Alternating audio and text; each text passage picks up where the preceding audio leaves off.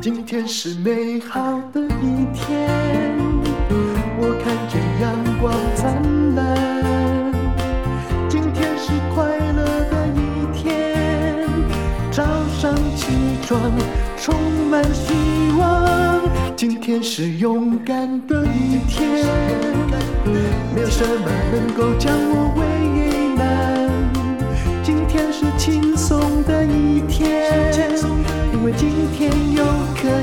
今天又可以好好吃个饭。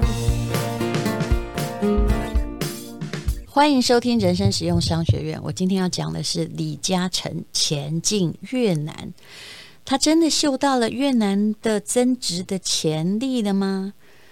刚刚离开他本来大力投注的英国不久，李嘉诚的企业又为自己的资本找到了新的栖息地。越南，在二零二二年四月初，李嘉诚旗下的地产旗舰长实集团，还有日本欧力士集团，通过了越南当地的合作伙伴，叫万盛发集团，哎，跑到了那边呢，看了胡志明的市场，然后商讨在胡志明的投资的事宜哦。那他们就开始表示呢。他们会在这个领域注入大量的资金，把胡志明定位为金融和技术的战略中心，然后会有高端的房地产呢、啊，包括住宅、办公室、商业中心等等哦。那么，到底为什么是越南呢？嗯，越南的经济的确正在飞速崛起。尤其是在疫情最严重的二零二零年，他们防疫也做得不错，当然也停顿了一些时候，可是也领先开放了。那在二零二零年的 GDP，他们的增加是蛮厉害的，甚至超越了大陆，在亚洲算是第一名的。以这个很艰难的二零二零年来说，其实胡志明离香港。也只有一千五百公里了。那大家都说李嘉诚把这个集团最重要的部分移到越南去了。当然后来会怎样不知道，但现在也已经看到了一些痕迹。为什么他会青睐越南呢？我们来看一下数据哦。从二零二一年第四季开始，越南的经济的确是在强大的复苏。GDP 的回增变成了五点二多，那也已经是近三年新高。因为这三年毕竟不容易。二零二一年，越南在疫情影响之下，他们的贸易总额还是突破六千亿美元呢。那也就是这用环比，也就是跟去年的跟这个上一个月来每一个月的增加哈都有。三四十趴之多，那还有一个叫做采购经理人指数 PMI 啦，那它也是呃创下了新高哦。对于仰赖外贸的越南经济而言，进出口的贸易迅速的回春，就会提息越南的经济快速的复苏。所以也有人说，今年呢、越南的经济的增速。可能哦会到达八点八趴，是东南亚最高的。好，那么其实呢，从两千年开始，越南就逐渐取代中国，变成世界工厂。虽然不能够完全取代了，但就是有很多的企业已经移到那儿去了。在二零零七年的时候，有百分之三十五的 Nike 的鞋子是由中国制造的。可是到了二零一零年的时候，就才过了三年哦，就有百分之三十七的 Nike 鞋子是越南制造，所以越南制造的 Nike 的鞋子已经比中国多了。用这个 Adidas 还有 Nike 来看哦，他们有一半的产品在今年，也就是二零二二年，都在越南代工了，甚至他还巧巧的抢了。很多的电子产品的订单，比如说三星还有 Apple，都计划加大在越南的工厂建设投资。那二零二二年一开始，越南就决定跟疫情共存，逐步开放嘛。所以呢，呃，现在随着很多国家的所谓集体免疫啊。就好像我前不久看到丹麦，他说百分之七十人得过了新冠，于是他也觉得，哎呀，国家也不必帮你打疫苗，你要来打就来打吧，不打我也不强制了。那越南也是随着疫苗的大面积的接种，他们的新增人数也在快速下降，比最高的时期，他们现在已经好多了，而且看起来并没有。新增的人数并没有太大的生命危险。今年以来，就日本、韩国、欧美的科技被迫把订单转到东南亚的，并不在少数。尤其那边的人工还相对的便宜。那么以大陆来说，上海的封城啊，北京也封了很多，还有很多大城市的封城。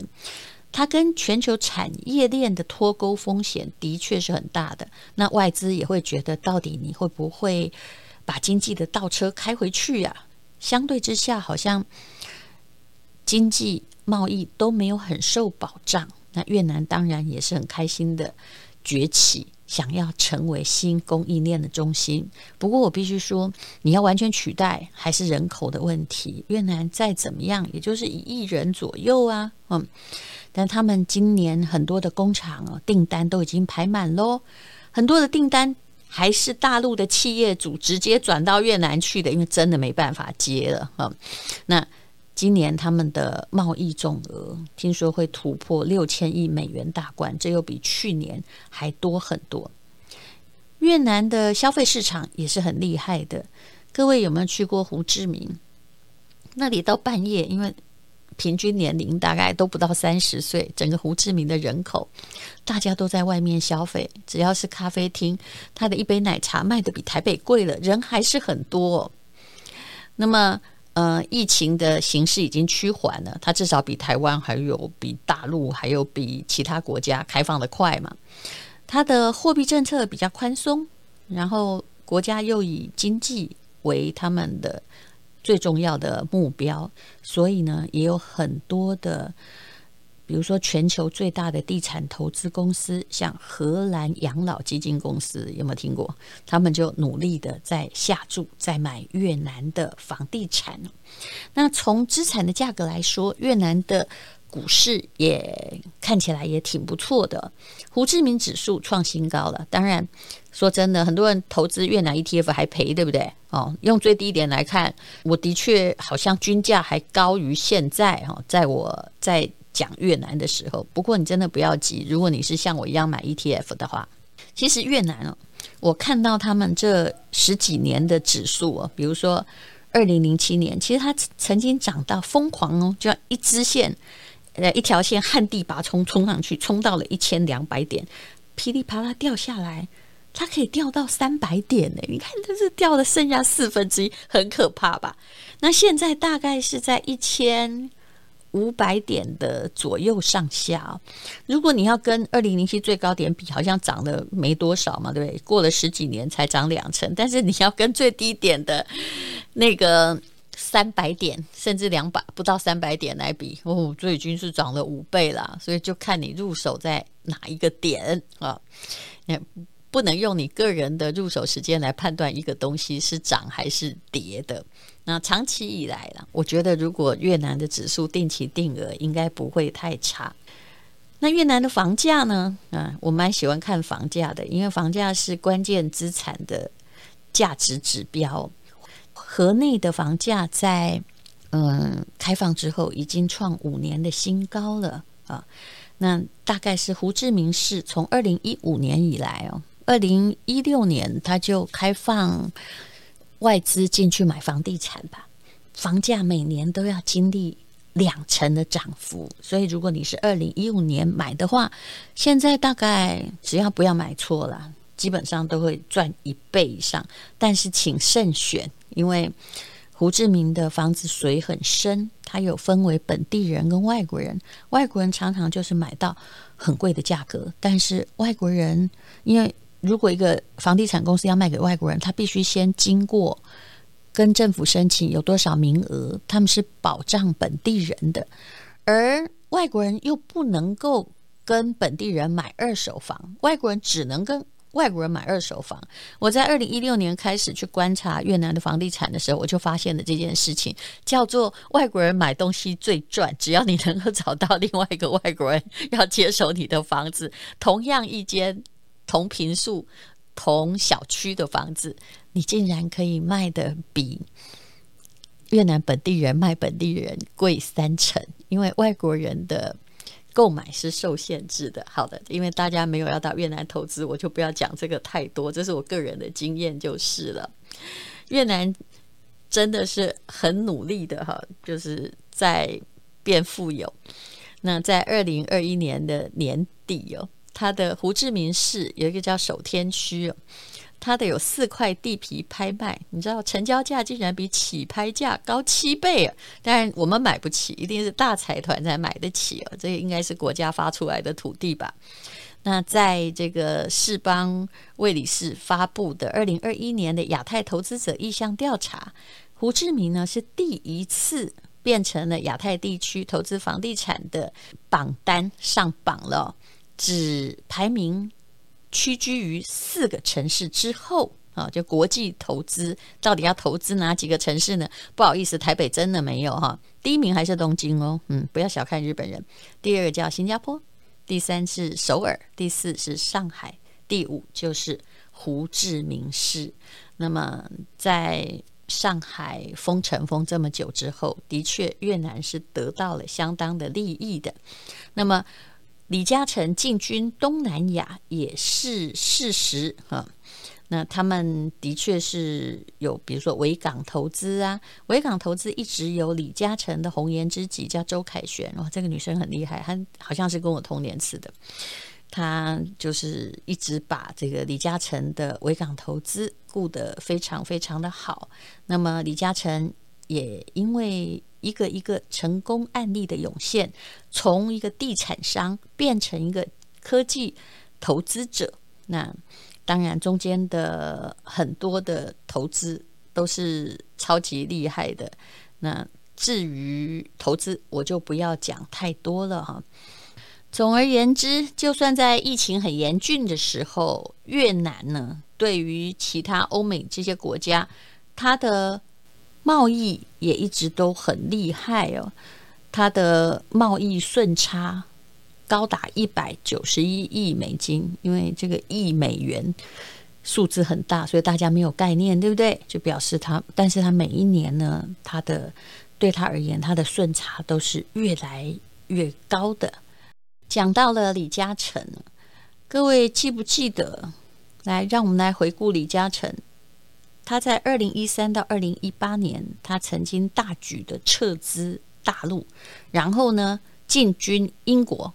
当然呢，大陆这段时间人家经济也有成长，所以很多人都说李嘉诚错了。不过英国也还是有成长啊。然后在二零二二年呢，李嘉诚抛售了他很多的英国的资产，又把这个巨船这一艘大船驶向了越南。那这种。从中国到英国再到越南的跨区域的投资啊，其实在全球范围内都非常非常的罕见。但是坦白来说，李嘉诚的资本迁移投机性，我觉得还是蛮强的。他不太就是一定要就对某种地区专情或深耕某一个行业。那他常常就是就是一个很高明的商人呐。嗯，价格高的时候就抛掉，价格低的时候他就去吸取，那这就是他赚钱的门道了。这也是基本上的商人的法则。那么后疫情时代呢，越南还有一亿的人口，廉价的劳动力啊，还有整个国家向前看的优势，的确让大陆有不少的威胁。那么李嘉诚。前进越南也是事实的，他一直靠着低买高卖累积巨额财富。那这一次他嗅到了越南的增值的潜力，也并不是偶然的，这绝对不是越南政府在打打广告而已。今天非常谢谢你收听人生实用商学院，我讲的是李嘉诚投资越南。今天是美好的一天，我看见阳光灿烂。今天是快乐的一天，早上起床充满希望。今天是勇敢的一天，没有什么能够将我为